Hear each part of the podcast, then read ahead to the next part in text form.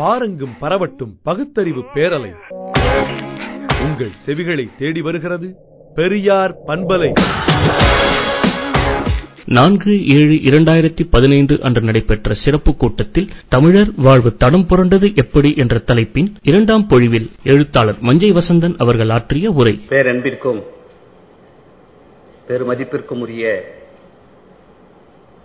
இந்த நிகழ்வினுடைய தலைவர் அவர்களே பொருளாளர் அவர்களே வரவேற்புரையாற்றிய அருமை சான்றோரே இந்த சொற்பொழிவை கேட்க வேண்டும் என்பதற்காக இங்கு வருகை தந்திருக்கக்கூடிய ஆர்வலர் பெருமக்களே உங்கள் அனைவருக்கும் எனது முதற்கண் வணக்கத்தை தெரிவித்துக் கொள்கின்றேன். சில செய்திகளை கடந்த ஒரு பத்து நாட்களாக முகநூலிலும் பேஸ்புக்கிலும் செய்துட்டு வர நல்ல ஒரு விளைவை அது ஏற்படுத்தி கொண்டிருக்கிறது. ஏனென்று சொன்னால் நாம் நம்முடைய கருத்துக்களை கொண்டு செல்வதற்கு பல்வேறு வழிமுறைகளை நாம் கடைபிடித்தாக வேண்டும். அந்த வகையிலேதான் இது போன்ற அரங்குகள் மூலமாக உரையாற்றுவது. இதழ்கள் வாயிலாக பத்திரிகைகள் வாயிலாக கருத்துக்களை சொல்லுவது தொலைக்காட்சிகளினுடைய விவாதங்களிலே பங்கு கொண்டு நம்முடைய கருத்துக்களை சொல்லுவது முகநூல்களிலே நம்முடைய கருத்துக்களை சொல்வது என்பன போன்ற முயற்சிகளை நாம் மேற்கொள்ள வேண்டியிருக்கிறது. காரணம் நாம் உண்மையானவர்கள். நாம் தமிழர்களாக பிறந்துவிட்டோம் என்பதனாலே சொல்லவில்லை.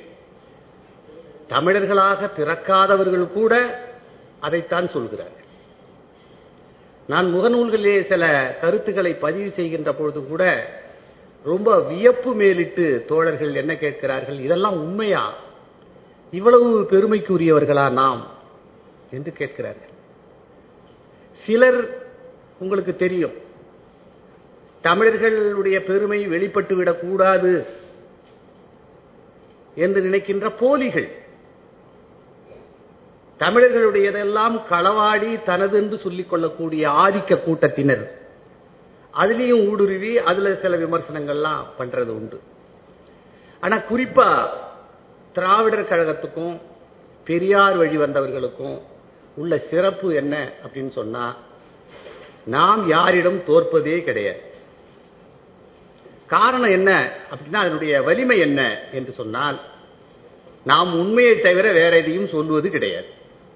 அதுதான் அந்த வலு அந்த பலம் இந்த ஸ்ட்ரென்த் என்ன என்று சொன்னால் நாம் எதை சொன்னாலும் சரியாக சொல்லுவோம் ஆதாரத்தோடு சொல்லுவோம் உண்மையை சொல்லுவோம். ஆகையினாலே நம்முடைய செய்திகள் எப்பொழுதுமே மிகச் சரியாக இருக்கும். நாம் சொல்வது உடன்பாடு இல்லாதவர்கள் கூட அந்த செய்தியை ஏற்றுக்கொள்கிறார்கள். என்னுடைய உரையை தொடங்குவதற்கு முன் ஒரு செய்தியை உங்களுக்கு நான் சொல்லிக்கொள்ள ஆசைப்படுகிறேன். ஏன் இதை இதுக்கு இந்த செய்தியை நான் உங்களுக்கு சொல்ல விரும்புகிறேன் என்று சொன்னால் இது போன்ற ஒரு சமுதாய நாட்டம் உள்ளவர்கள் நமக்கு முரண்பாடான உடன்படாத செய்திகள் கிடைத்தால் உடனுக்குடன் அதுக்கு மறுப்பு சொல்லிவிட வேண்டும். பதிவு செய்து விட வேண்டும். அது தவறவே கூடாது. இப்ப கூட நான் அங்க இங்க வருவதற்கு முன் அங்க உண்மை வேலையை முடிச்சிட்டு இணையதளத்துக்கு போய் உட்கார்ந்து இருந்தேன் அப்ப ஒரு செய்தியை சொன்னார்கள். தினகரன் நாளிதழிலே ஒரு செய்தி பேஸ்புக்ல போட்டிருக்கிறாங்க. பெண்கள் ஏன் கால் மேல் கால் போடக்கூடாது என்றால் இப்பொழுது அதை பெண்ணியவாதிகள் அதை ஒரு கௌரவ குறைச்சலாக எடுத்துக்கொண்டு உரிமை பிரச்சனையாக பேசுகிறார்கள். ஆனால் உண்மை அது அல்ல. அவர்கள் கால் மேல் கால் போடக்கூடாது என்று சொன்னதற்கு அறிவியல் ரீதியான காரணம் உண்டு. காரணம் கால் மேல் கால் பெண்கள் போட்டால் கருப்பை பாதிக்கப்படும் என்பதனால தான் போடல என்று சொல்லி ஒரு பொறுப்புள்ள ஒரு தினகரன் பத்திரிகையினுடைய பேஸ்புக்ல போட்டிருக்கு. அப்ப இதை நம்ம கேட்டுட்டு சும்மா போக முடியுமா? இப்ப பெரியார் சிந்தனையை நம்ம கொடுத்திருக்கிறாங்கன்னா அதை அப்ளை பண்ணும். என்னைக்குமே அப்ளிகேஷன்ஸ் தான் முக்கியம்.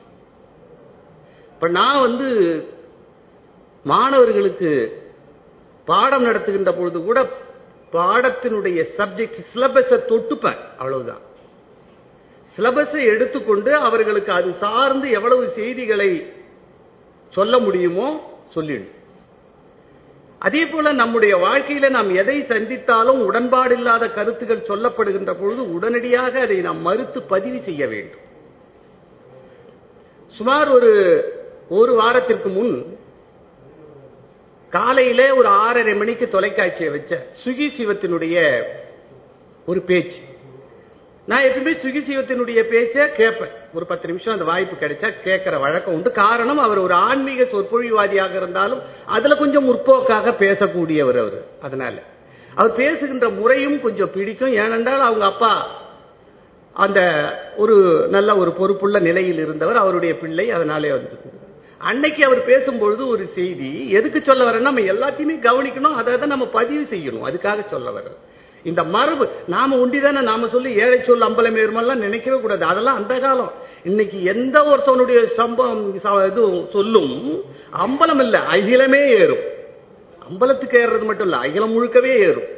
அந்த அளவுக்கான வாய்ப்புகள் இருக்கு. என்ன சொன்னார்? ஒரு கணவன் அவன் நாத்திகன் கடவுள் மறுப்பாளர். மனைவி கடவுளை வணங்கக்கூடியவர்கள் மனைவி ஆம்படையான கூப்பிடுற வா கோயிலுக்கு போகணும் இல்ல இல்ல நான் தான் சாமி கும்பிடுறது இல்லையே என்ன ஏன் கூப்பிடுறேன்னு சொல்றேன் உடனே அந்த மனைவி கணவனை வற்புறுத்தி கோயிலுக்கு அழைச்சிட்டு வர இவன் கோயிலுடைய வாசல்ல நின்று நீ இனிமே போ நான் வரல என்று சொல்றான் உடனே அவன் மனைவி என்ன சொல்றா? செருப்பை கழட்டி போட்டு இந்த செருப்பை பார்த்துக்கோ இங்கேயே இரு நான் போய் கோயிலுக்கு போயிட்டு வர்றேன் அப்படின்னு சொல்ற. இது நிகழ்வை சொல்லிவிட்டு இடையிலே சுகி சிவம் என்ன சொல்கிறார் என்று சொன்னால் எது வெளியில இருக்கணுமோ அதெல்லாம் வெளியில இருக்கு. செருப்பு வெளியில இருக்கு கோயிலுக்குள்ள வராத கடவுள் மறுப்பு கூடியவன் வெளியில இருக்கிறான். அப்ப அவர் இடையில என்ன பூந்து சொல்றாரு? எதெல்லாம் வெளியில இருக்கணுமோ அதெல்லாம் வெளியில இருக்கு. அப்படின்னு சொன்ன உடனே இவரு ஒரு நாத்திகர்களை ரொம்ப கேவலப்படுத்தி விட்டதாக ஒரு பெருமிதத்தோடு நக்கலா அது சொல்றார். உடனே அங்க அரங்கத்தில் இருக்கிறவங்க எல்லாம் கைத்தட்டு இது ஆறே முக்கால் மணிக்கு உள்ள நான் தொலைக்காட்சியில பார்த்த செய்தி. உடனே என்னுடைய பணிகளை முடித்துக்கொண்டு இங்க பெரியார் தேடலுக்கு வரும்பொழுது இங்க வந்தா ஒரு அஞ்சு நிமிஷம் உட்காந்து அப்படியே எழுதி இணையத்துல கொடுத்துட்டு ஒரு கருத்தை பதிவு செய்துவிட்டு வந்து. நான் என்ன சொன்னேன்னா சுருக்கமா அதிகமா சொல்லல இதே தான் சொன்னேன் சுகிசிவம் அவர்களே உங்களுடைய கருத்தை உங்களுடைய பேச்சை நாங்களும் கேட்கக்கூடியவர்கள். ஒரு தரமான பேச்சாளர் என்று நாங்கள் நினைத்துக் கொண்டிருந்தோம். ஆனால் இன்றைய பேச்சு ஒரு தரம் தாழ்ந்து தடம் புரண்ட நிலையிலே இருந்தது. நீங்கள் இந்த மாதிரி சொல்லி செருப்போடு நாத்திகர்களை சொல்லிவிட்ட ஒரு பெருமிதத்தில் சிரித்தீர்கள். அதை பார்த்துவிட்டு கைகொட்டி மற்றவர்களும் சிரித்தார்கள். ஐயா ஒரு உண்மை உங்களுக்கு தெரியுமா? உண்மையில் நான் ஒத்துக்கொள்கிறேன். வெளியில் யார் இருக்க வேண்டுமோ அவர்கள்தான் வெளியில் இருக்கிறார்கள். என்ன தெரியுமா? பிறருக்காக உழைத்து உழைத்து ஓடான செருப்பு வெளியில் இருக்கிறது. நாத்திகன் என்று சொல்லக்கூடியவன் சுயநலம் மறுத்து ஒரு பொது நலத்துக்காக பாடுபடக்கூடியவன் பிறருக்காக உழைக்கக்கூடியவன். அப்ப பிறருக்காக உழைக்கக்கூடியவர்கள் எல்லாம் வெளியிலே இருக்கிறார்கள். இதனால எங்களுக்கு ஒன்றும் குறையில்லை அப்படின்னு சொல்லிட்டு கோயிலுக்குள் எவனுக்கு வேலை? கொள்ளை அடிக்கிறவன் கொலை பண்றவன் சுயநலவாரம் பேரம் பேசுறவன் தன் செய்த பாவங்களை துளைக்க வேண்டும் என்று விரும்புகிறவன் கடவுளிடம் போய் எனக்கு அது வேண்டும் இது வேண்டும் என்று தனக்காக கேட்கக்கூடியவன் இவன் தானே கோயிலுக்குள்ளார போறான்? கடைசியா ஒரு ப- நாலு வரி. என்ன சொன்னேன் என்றால் உண்மையான இறை தத்துவம் என்ன சொல்கிறது? நீ மனிதனுக்காக உழைத்தால் உன்னை ஒத்த மக்களுக்காக நீ பாடுபடுவேயானால் உன்னை நாடி கடவுள் வரும் என்றுதான் உன்னுடைய உயர்ந்த ஆன்மீகம் சொல்கிறது. அப்ப உண்மையான ஆன்மீகவாதியை நாடித்தான் கடவுள் வர வேண்டுமே ஒழிய கடவுளை தேடி ஆன்மீகவாதி போறான்னா அது அர்த்தமே இல்லையே. இப்ப யாரை தேடி கடவுள் வர வேண்டும்? உண்மையான தொண்டனை கடவுள்ல வரணும். அப்ப ஊருக்கு உழைக்கிறவனை நோக்கி கடவுள் வர வேண்டுமே ஒழிய அவன் அங்க போக வேண்டிய அவசியம் இல்லையே. இதுதானே ஓன் தத்துவம் சொல்கிறது. அப்ப கோயிலுக்குள்ளார போறவன் யாரு? என்று சொல்லி அதை முடித்தேன். அந்த செய்தி ஃபேஸ்புக்கில் போற போது அது ஏராளமாக கிட்டத்தட்ட நான் எனக்கு அவங்க படித்து சொல்லும் பொழுது கிட்டத்தட்ட ஒரு ஒரு லட்சத்தி முப்பதனாயிரம் பேருக்கு அந்த செய்தி போய் சேர்ந்திருக்கிறது. அப்ப நாம அதை சொல்ற போது பல பேரும் அதை சிந்திக்கிறாங்க. நான் என்னுடைய மகளினுடைய கல்லூரிக்கு பேரண்ட்ஸ் மீட்டிங் போயிட்டு வரும்போது ஒரு பார்ப்பனர் காஞ்சிபுரத்திலிருந்து. இந்த சம்பவத்தை பேசிட்டு வரும்போது அவரே கேட்கிறார் அவரே சொல்றாரு நீங்க சொல்றது தாங்க சரி. உண்மை அதுதாங்க. எங்களுக்கு கடவுள் நம்பிக்கை இருந்தா கூட நீங்க சொல்றதுதான் சரி. கடவுள் சித்தாந்தப்படி உண்மையான கடவுள் சித்தாந்தப்படி மக்களுக்கு உழைக்கிறவன் தான் உயர்ந்தவன். விட கோயிலுக்கு போறவன் எல்லாம் உயர்ந்தவன்றதை யாருமே ஏற்றுக்கொள்ள முடியாது அப்படின்னு யார் வாயாலே வருது பாருங்க. அதனால எதுக்கு இந்த முன்னுரையாக சொல்லுகிறேன் என்று சொன்னால் தமிழர்கள் மிகச் சிறப்பாக வாழ்ந்தவர்கள். இந்த உலகத்துக்கு கலை இலக்கியம் பண்பாடு நாகரீகம் எல்லாவற்றையும் கிட்டத்தட்ட பத்தாயிரம் ஆண்டுகளுக்கு முன்னே கொடுத்தவர்கள். ஆனால் இன்றைக்கு அத்தனையும் இழந்து அடிமைகளாய் இழிமக்களாய் வஞ்சிக்கப்படக்கூடியவர்களாய் சுரண்டப்படக்கூடியவர்களாய் முட்டாள்களாய் வாழ்ந்து கொண்டிருக்கிற பொழுது அப்ப அவர்களை தட்டி எழுப்பி மேலே கொண்டு வர வேண்டும் என்பதுதான் தந்தை பெரியாருடைய நோக்கமாக அமைந்து இந்த இயக்கத்தை அவர்கள் தொடங்கினர். அப்ப அந்த பணியை நாம செய்யற பொழுது எப்படியெல்லாம் தட்டி இவனை மேலே எழுப்பணுமோ அப்படியெல்லாம் கொண்டு வரும். அப்படி தட்டி மேலே கொழு- கொண்டு வருகின்ற நிலைக்கு நாம் எதை கையில் எடுக்க வேண்டும் என்று சொன்னால் எப்பவுமே ஒருவனுக்கு சுரணை கொடுக்க வேண்டும் சூடு கொடுக்க வேண்டும் என்றால் என்ன செய்ய வேண்டும் என்று சொன்னால் அவனுடைய பெருமைகளை நாம் முதல்ல அவனுக்கு உணர வைக்கணும். இப்ப இந்த பொருள் ஒருத்தன் களவாடி போறான் அந்த பொருளுடைய பெருமை எப்படிப்பட்டதுன்னு சொன்னாதான் அதை போய் கைப்பற்றணுங்கிற ஆர்வம் அவனுக்கு வரும். அந்த பொருளுடைய அருமை பற்றி அவனுக்கு தெரியவில்லை என்றால் போனா போட்டுன்னு விட்டுருவான் அப்ப நம்ம பழம் பெருமைகளை எதற்கு சொல்லுகிறோம் என்று சொன்னால் உணர்ச்சியை உண்டாக்குவதற்காகத்தான்.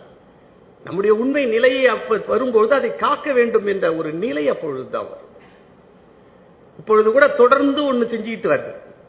அந்த சுகி சிவத்துக்கு மறுப்பு கொடுத்த பிறகு அடுத்த நாள் எகிப்துல இருக்கக்கூடிய பிரமிடு தமிழர் கட்டியது. உடனே எல்லாருக்கும் உலகம் முழுவதும் இருக்கக்கூடியவங்களுக்கு எல்லாம் பெரிய ஆச்சரியம். என்ன இப்படி உண்மையா? அப்படின்னு அடுத்த நாள் போட்டேன். அதுக்கு விளக்கம் ஆதாரங்கள் எல்லாம் கொடுத்து. அடுத்த நாள் அந்த பிரமிடுங்கிற சொல்லே தமிழ் சொல். அதை போட்டு விளக்குனேன். இப்ப ஒரு ரெண்டு- மூணு நாளைக்கு முன்னாடி கொடுத்தேன்.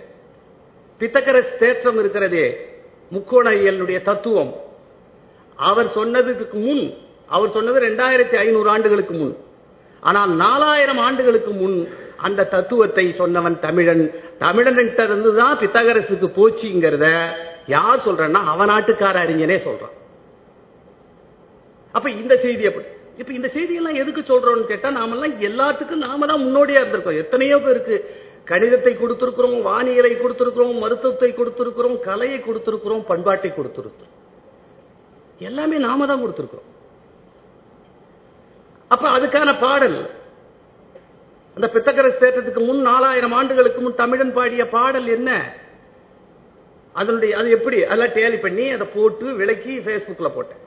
அது போகுது. இன்னைக்கு என்ன ஏற்றிட்டு வந்தேன்னு சொன்னா வட்டத்தினுடைய சுற்றளவை காண்றதுக்கு தமிழன் தான் முத முதல்ல சொன்னது. அப்புறம் தான் மற்ற பரப்பளவு. பையார் ஸ்கொயர் சொன்னதெல்லாம் அது அப்புறம். முன்னாடி சொன்னது யார்? அதுக்கான ஆதாரம் என்ன? அது பேஸ்புக்கில் போடுறதுன்னா சும்மா வெறும் கதை மட்டும் போடுறது இல்லை அது எப்படி? இது வர்றதுக்கு முன்னாடி எத்தனை ஆண்டுகளுக்கு முன்னாடி அது வந்தது? அதை எப்படி சொல்லிருக்காங்க? அதை ஒர்க் அவுட் பண்ணி ரெண்டையும் டேலி பண்ணி. இந்த ஒரு சைடுல இவனுடைய ஃபார்முலா ஒரு சைடுல நம்ம தமிழன் சொன்னது பண்ணி ரெண்டும் எவ்வளவு அக்யூரேட்டா வருது பார். அப்படி என்று சொல்லி இது ஏன் இந்த பணியை நாம செய்யறோம்னா காலத்துக்கு ஏற்ப. ஐயா வந்து என்ன சொல்றாங்கன்னு சொன்னா அவங்களுக்கு இருந்த வாய்ப்பு அன்னைக்கு மேடை பேச்சு அடுத்தது விட்டா எழுத முடியும். இந்த ரெண்டு அவங்களுக்கு ஊடகம். ஆனா நமக்கு இன்னைக்கு கிடைச்சிருக்கிறது ஏராளமான வாய்ப்புகள். ஒவ்வொன்றையும் பயன்படுத்தணும். ஒரு இடத்துல உட்கார்ந்த நாலு பேர் உட்கார்ந்துட்டு சும்மா ட்ரெயின்ல பயணம் பண்ணா சும்மாவது பக்கத்துல இருக்கிற வாயை கிளறணும். அந்த வாயை கிளறணும்னா அவன் ஒரு ரெண்டு வார்த்தை கொடுப்பான். அதை வச்சுக்கிட்டு உள்ள நுழையணும். நம்ம கருத்துக்களை மெல்ல மெல்ல சொல்லும் இப்படிதான். இப்படிதான் கொண்டு செல்ல வேண்டும். அப்படி சொல்ல வேண்டிய ஒரு கட்டாயம் இன்றைக்கு வந்திருக்கிறது. ஏனென்று சொன்னால் திட்டமிட்டு நமது பண்பாடுகளை எல்லாம் அழித்து விட்டு ஆரிய கலாச்சாரத்தை நம் மொழியை அழித்து விட்டு ஆரிய மொழியை திணிக்கின்ற ஒரு முயற்சி நடைபெறுகின்ற இந்த நேரத்திலே இந்த தலைப்பு இந்த சொற்பருக்கு இதில் வழங்கப்படக்கூடிய கருத்துகள் காலத்தின் கட்டாயம் என்கின்ற அளவிலே இது நாம் இப்பொழுது பேசிக் கொண்டிருக்கிறோம். அந்த வகையிலே நான் சென்ற வாரம் இதனுடைய முதல் தொடரிலே முதல் பகுதியிலே உலகின் பெரும்பாலான பகுதி தமிழருடைய மண் தமிழர்கள் வாழ்ந்தார்கள் கலாச்சாரத்தை பண்பாடை பரப்பினார்கள் என்கின்ற செய்திகளை எல்லாம் சொன்னேன் தென்கிழக்கு ஆசிய நாடுகள் இலங்கை உட்பட மலேசியா சிங்கப்பூர் உட்பட இந்த பகுதியிலே மெசபட்டோமியாவிலிருந்து எகிப்திலிருந்து அங்க கிரேக்க பகுதிகள் வரையில எந்த அளவுக்கு நம்முடைய இனம் விரிந்து பறந்து கோலோச்சி இருக்கிறது சும்மா வாழ்ந்தில்ல. நாட்டையே ஆண்டிருக்கிறான். எகிப்தை ஆண்டதே தமிழன். அந்த மன்னனுடைய பெயரெல்லாம் நான் சொன்னேன் இன்னைக்கு. தொட்டக்காமன் அகநாடன் எவ்வளவு தூய தமிழ் சொல் மன்னனுடைய பெயர் எகிப்து ஆண்ட மன்னன் பெயர். அந்த பிரமிடுங்கிறதே தூய தமிழ் சொல் இதெல்லாம் விளக்கு நான் இன்னைக்கு.